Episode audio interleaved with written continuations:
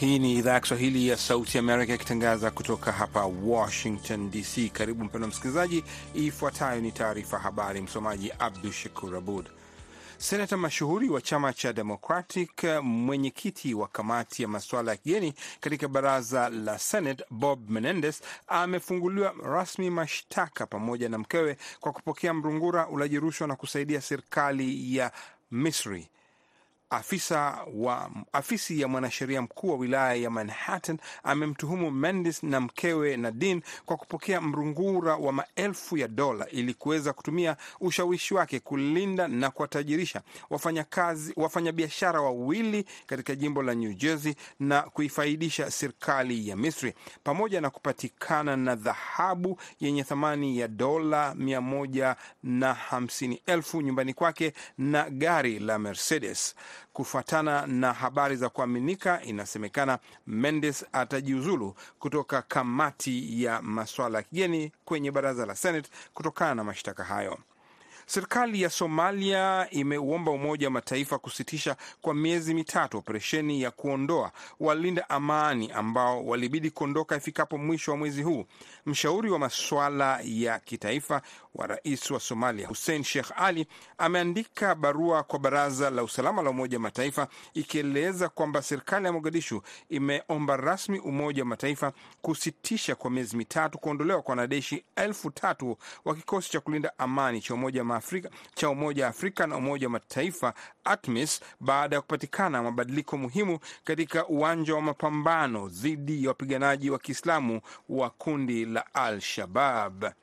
Viongozi wa serikali ya magharibi mwa Libya wametangaza hii leo kwamba wataandaa mkutano wa kimataifa mwezi ujao katika mji ulioharibiwa kabisa na mafuriko, mji wa Derna, ili kuchangisha fedha kwa ajili ya mipango ya kukarabati mji huo.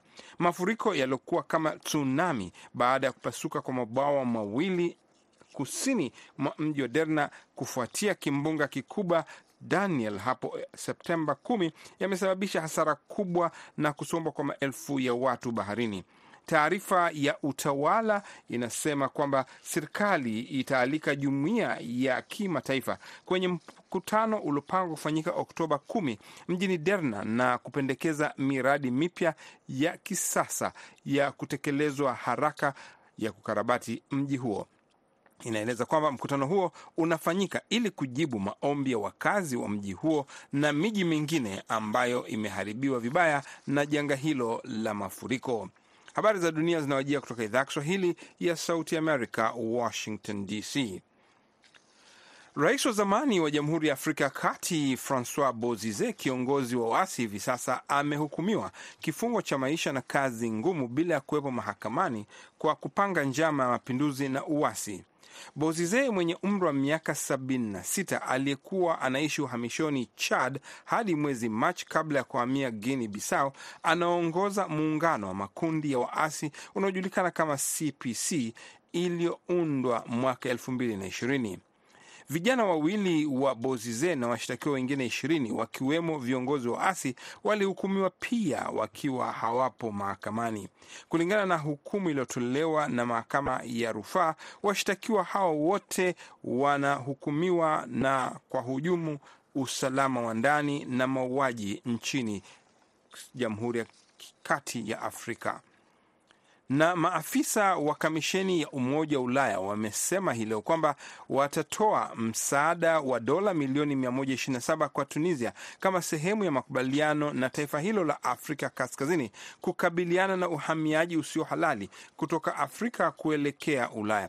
Kamisheni imesema kwamba euro milioni 60 zitatolewa hivi sasa kusaidia bajeti ya matumizi ya Tunisia, huku fedha za mpango mwingine wenye thamani ya euro milioni 67 zenye lengo ya kuimarisha uwezo wa Tunisia kupambana na biashara haramu ya binadamu itatolewa katika siku chache zijazo. Hizo zilikuwa habari za dunia kutoka idhaa ya Kiswahili ya Sauti Amerika. Msomaji Abdu Shakur Abud. Hivi punde ungana na Kenneth Bwire katika meza ya waandishi kutoka Sauti Amerika, Washington.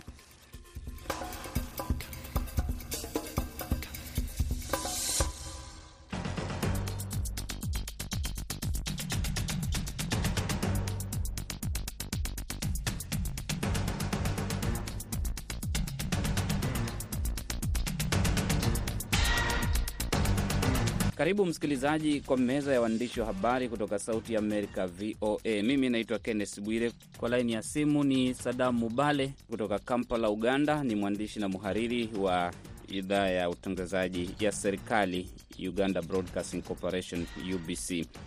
Kutoka Dar es Salaam, Tanzania ni Halifa Said, mhariri na mtangazaji wa kituo cha habari cha Chanzo TV. Meza yetu ya waandishi hii leo tunazungumzia masuala ambayo yanatuhusu sisi sote.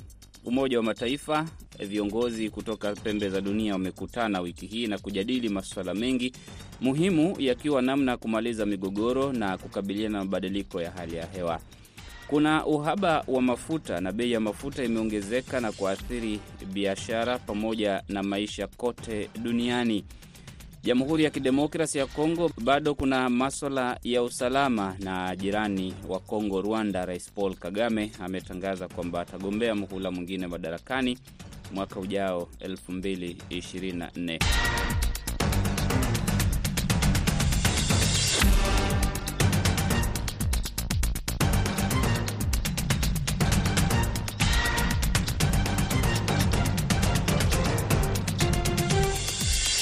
Tuanze nawe Halifa, viongozi ambao wamekutana uh, New York hapa Marekani kujadili hili swala la migogoro, unazungumziaje yale ambayo umeyasikia kuhusiana na migogoro na mabadiliko ya hali ya hewa, yale ambayo umeyaandika, yale ambayo umehariri na yale ambayo umesoma kutoka kwa waandishi wenzako? Huu uh, ni mkusanyiko kama mikusanyiko mingine uh, mingine yote uh, ambayo imewahi kufanyika huko nyuma. Uh, sioni yani, ni, ni kitu ambacho kimekuwa kama desturi tu kwamba kila mwaka watu wataenda Umoja wa Mataifa, kila kiongozi atazungumza, lakini huoni nia ya dhati ya kutekeleza kile uh, kile ambacho kinazungumzwa, na hii ni ngazi ya kitaifa, ngazi ya kikanda, hata ngazi ya kidunia. Tutazungumza, tutawasikiliza Uh, kila kiongozi ataonekana atazungumza kwa sauti inaonyesha uchungu, lakini hata akirudi kwenye nchi yake utekelezaji wa yale yale tu ambayo amezungumza uh, mbele ya viongozi wenzake kule kule kule Umoja wa Mataifa inakuwa hayatekelezi. Kwa hiyo inakuwa ni kama ni kama desturi tu. Sasa watu wanaenda wanazungumza na maisha yanaendelea kama kawaida, kwa sababu bado uh, hakuna nia ya dhati au tayari Uh, wa kwanza kupambana uh, kuhakikisha kwamba hiyo migogoro na vita vinamalizika, lakini pili, tumeona uh, mataifa mengi duniani uh, bado hayajaonyesha nia ya dhati ya kukabiliana na janga la la mabadiliko ya tabia ya nchi. Hiyo uh, ni mataifa yaliyoendelea na mataifa ambayo hayajaendelea, na upinzani mkubwa bila shaka unatoka kwenye mataifa ambayo yameendelea, uh, ambayo mpaka sasa yameonekana kusuasua kuchukua jitihada za makusudi zinazodhihirisha utayari wao wa kufanya maboresho hayo au kile wanachotarajiwa. Kwa hiyo ukiniuliza mimi, ni vitu watu kukutana, kuzungumza, kunywa kahawa, ndeni wakiondoka, maisha yanaendelea kama kawaida.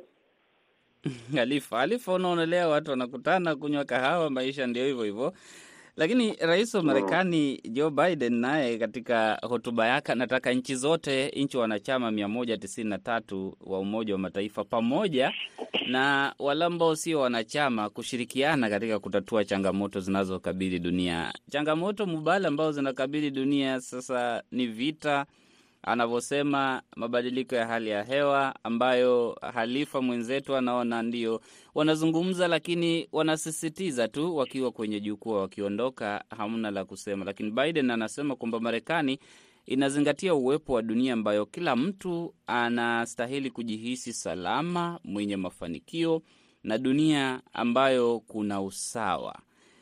Hapo Uganda, uzito gani vyombo vya habari vimeangazia uh, swala hili, limeangazia mkutano huu na viongozi wamezungumzia nini? Changamoto ambazo zinakumba haswa Afrika, uh, utakuta kwamba ni changamoto za kidemokrasia ambapo bado sisi kama Afrika hatujakomaa kidemokrasia, kidemokrasia ambacho ambapo baadhi tu ya viongozi wanasema kwamba kama sijosahau, baadhi ya viongozi uh, wa, wa nchi nchi zile za eh, Gabon, Mali au Niger walizungumzia kwamba uh, changamoto yetu sisi ni kwamba tunachukua uh, vipengele vya demokrasia katika nchi zile za magharibi na kuziingiza katika nchi zetu, na mambo hayo mawili hayaendani. Sasa utakuta kwamba ni baadhi tu ya changamoto ambayo tunakumbana nayo, ambayo inasababisha ukosefu wa usalama katika bara la Afrika na vita ambavyo haviishi mara kwa mara vinatokea, na vilevile vile mapinduzi ya serikali nyingi. Na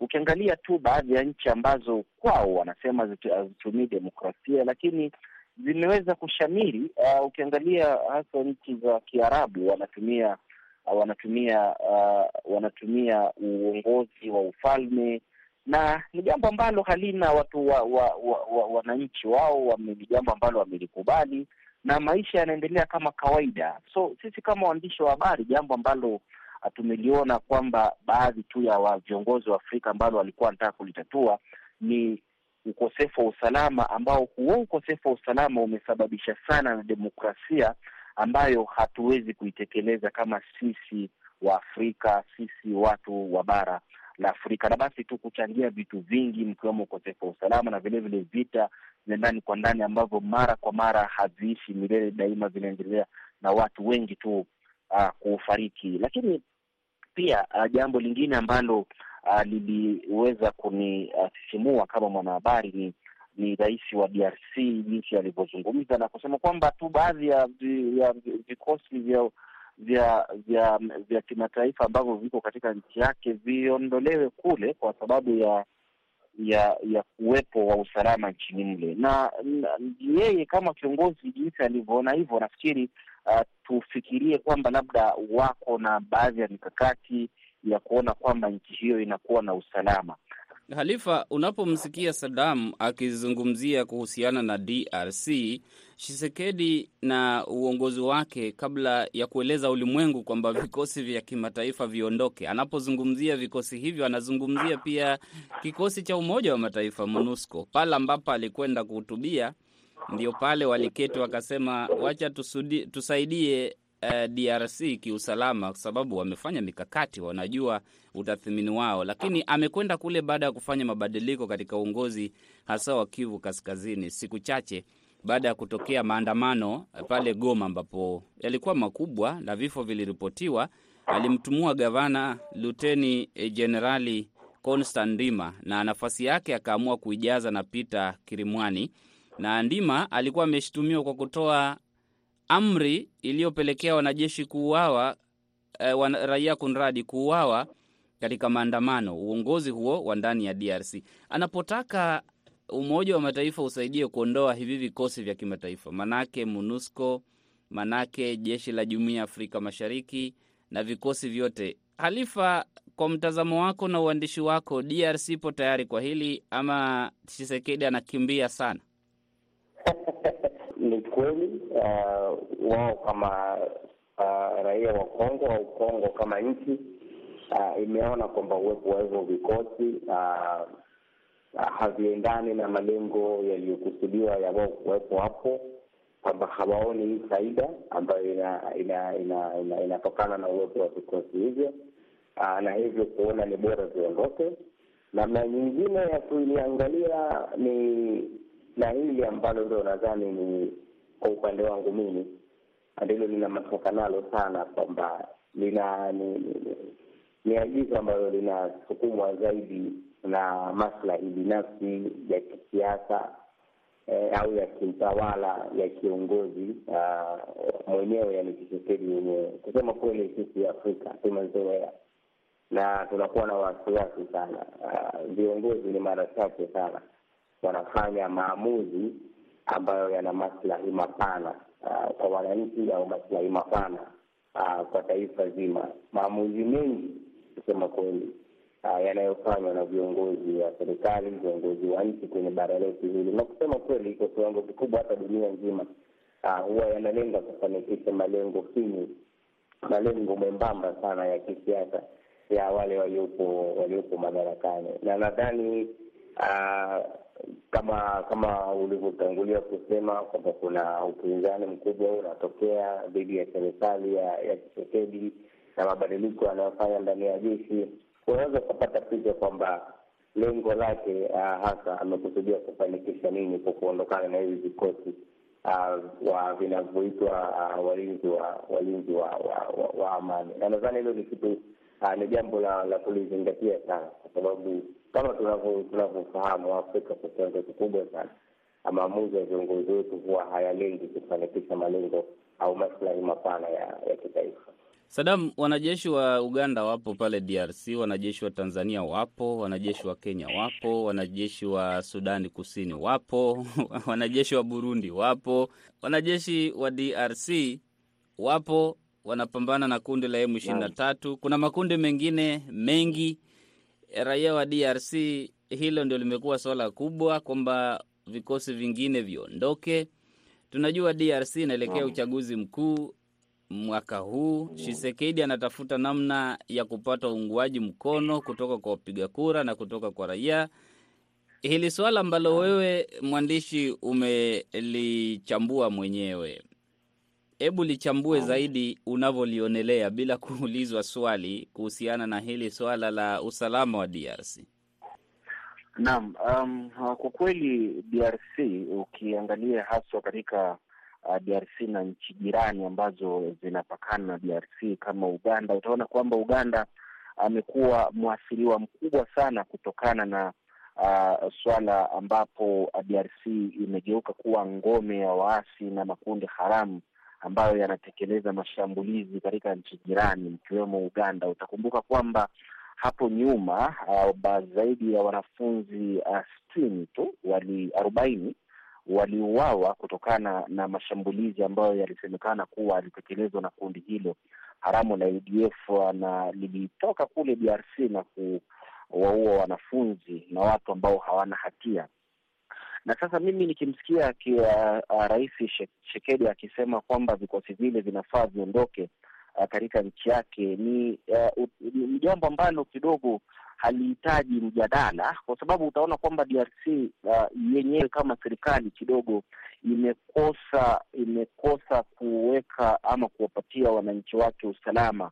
Uh, utakuta kwamba baadhi tu ya watu wanauawa na haya makundi, na vile vile pia wa, wananchi kutoka kule wakimbizi wanatoka DRC na kuja Uganda. Sasa mimi naona kwamba kabla ya kusema kwamba vile vikosi viondoke kule kungekuwa na mikakati zaidi ya kuweka usalama kwa ya kuweka usalama kuona kwamba watu wana usalama na watu wana wana wana uhuru wa kufanya biashara na vitu vingine kule bila ya kupata matatizo ya kiusalama.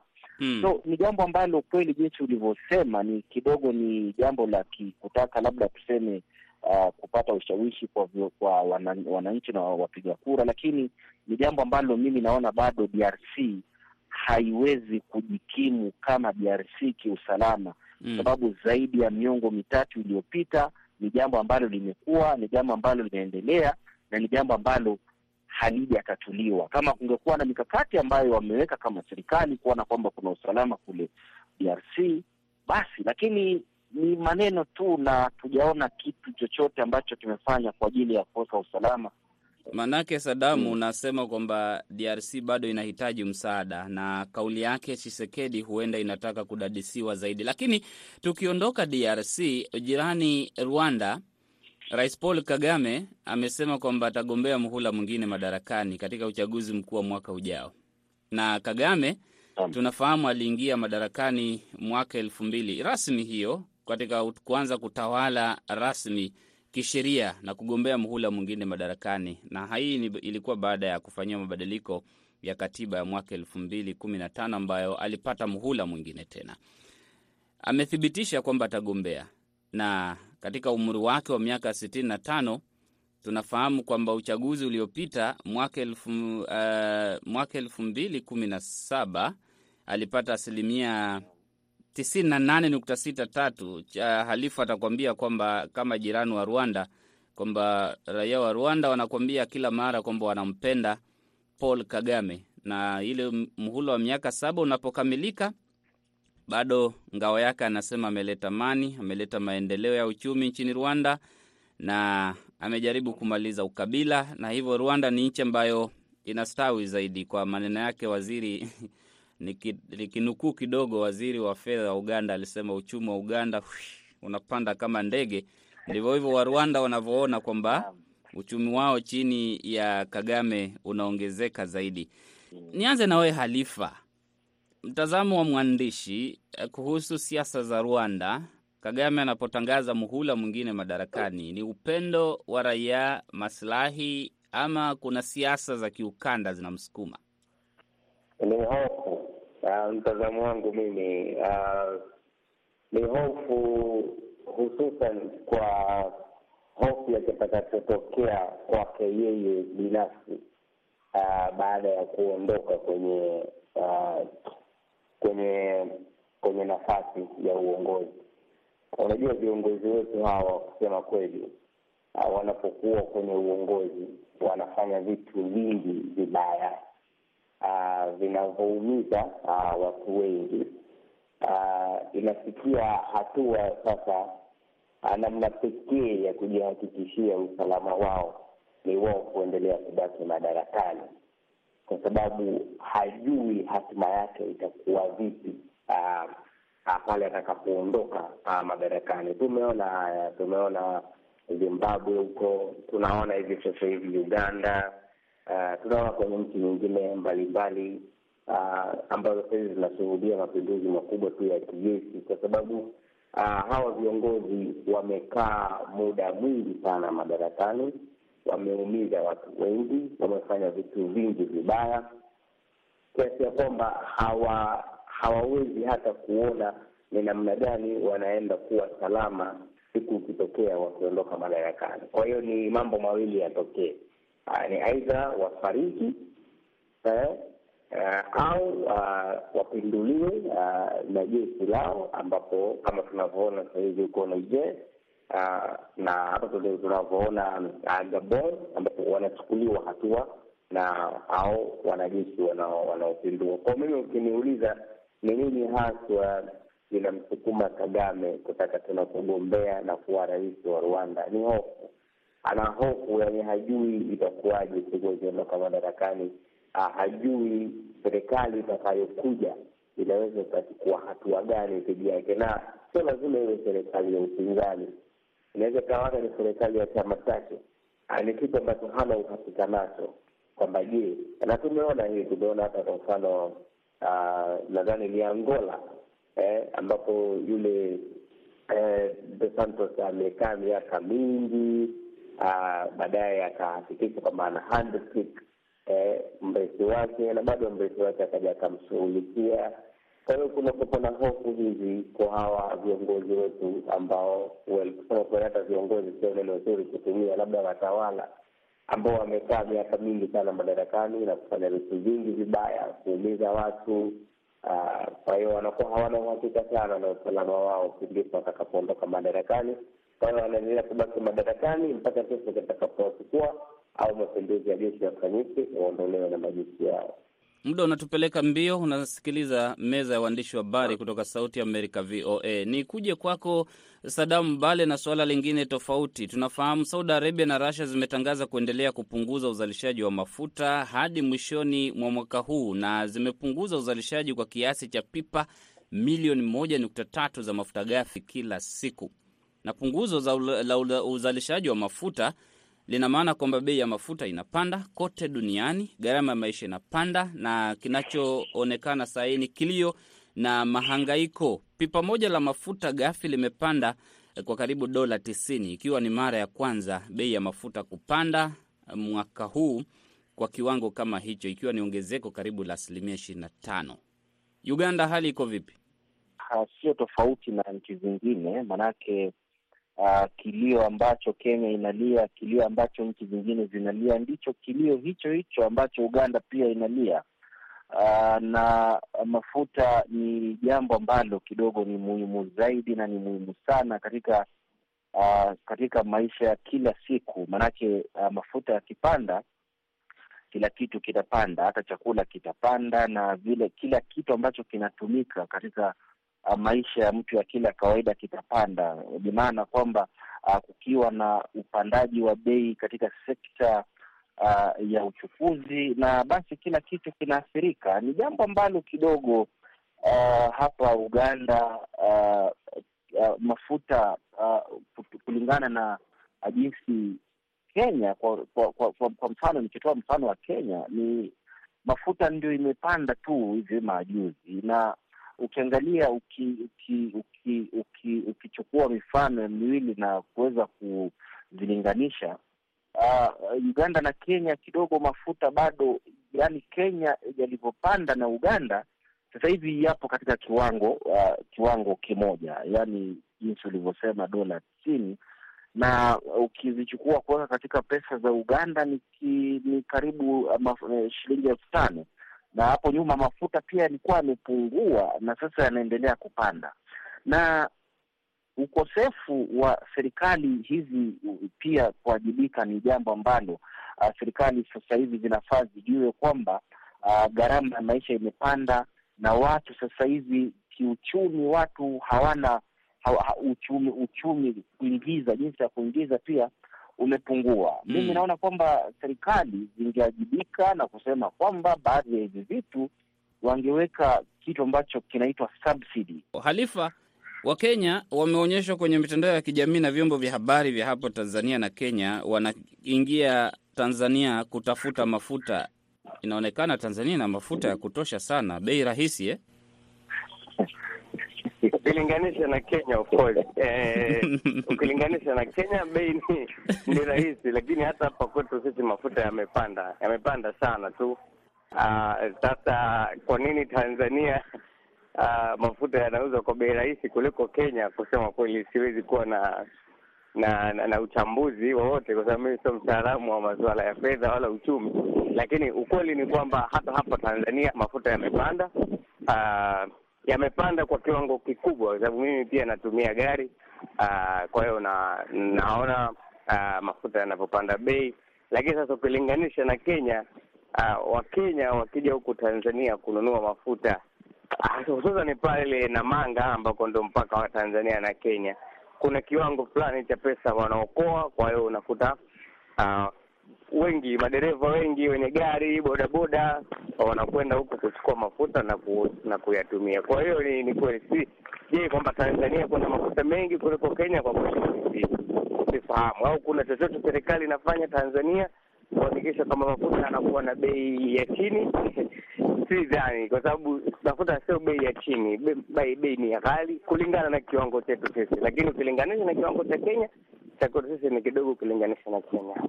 Kila mtu anakimbilia kule ambapo anaweza angalau kuchota kile ambacho kinalingana na mapato yake. Isisitizwe kwamba Russia inahitaji pesa ili kufadhili vita vyake nchini Ukraine. Uh, huku ikitafuta namna ya kukabiliana na vikwazo vikali vya kiuchumi ilivyowekewa na mataifa magharibi. Ndiyo maana imepunguza uzalishaji wa mafuta ili mafuta yaadimike na bei yake ipande. Saudi Arabia kwa upande mwingine ina mikakati ya kujiendeleza kupata maendeleo yake kulingana na mipango yake ya mwaka elfu mbili thelathini. Ni washukuru wangwana Halifa Said wa Chanzo Media nchini Tanzania, mhariri na mwandishi na mtangazaji kwa kujiunga nasi katika meza hii ya meza duara waandishi wa habari. Ni kushukuru Sadamu Bale, mtangazaji na mhariri wa shirika la utangazaji nchini Uganda, UBC. Asante sana kwenu nyote. Shukran sana Asante sana Bwana Kenes nawe kwa kutushirikisha. Naitwa Kenneth Bwire, panapo majaliwa, hadi wiki ijayo, kutoka Sauti Amerika VOA, tukutakie usiku mtulivu.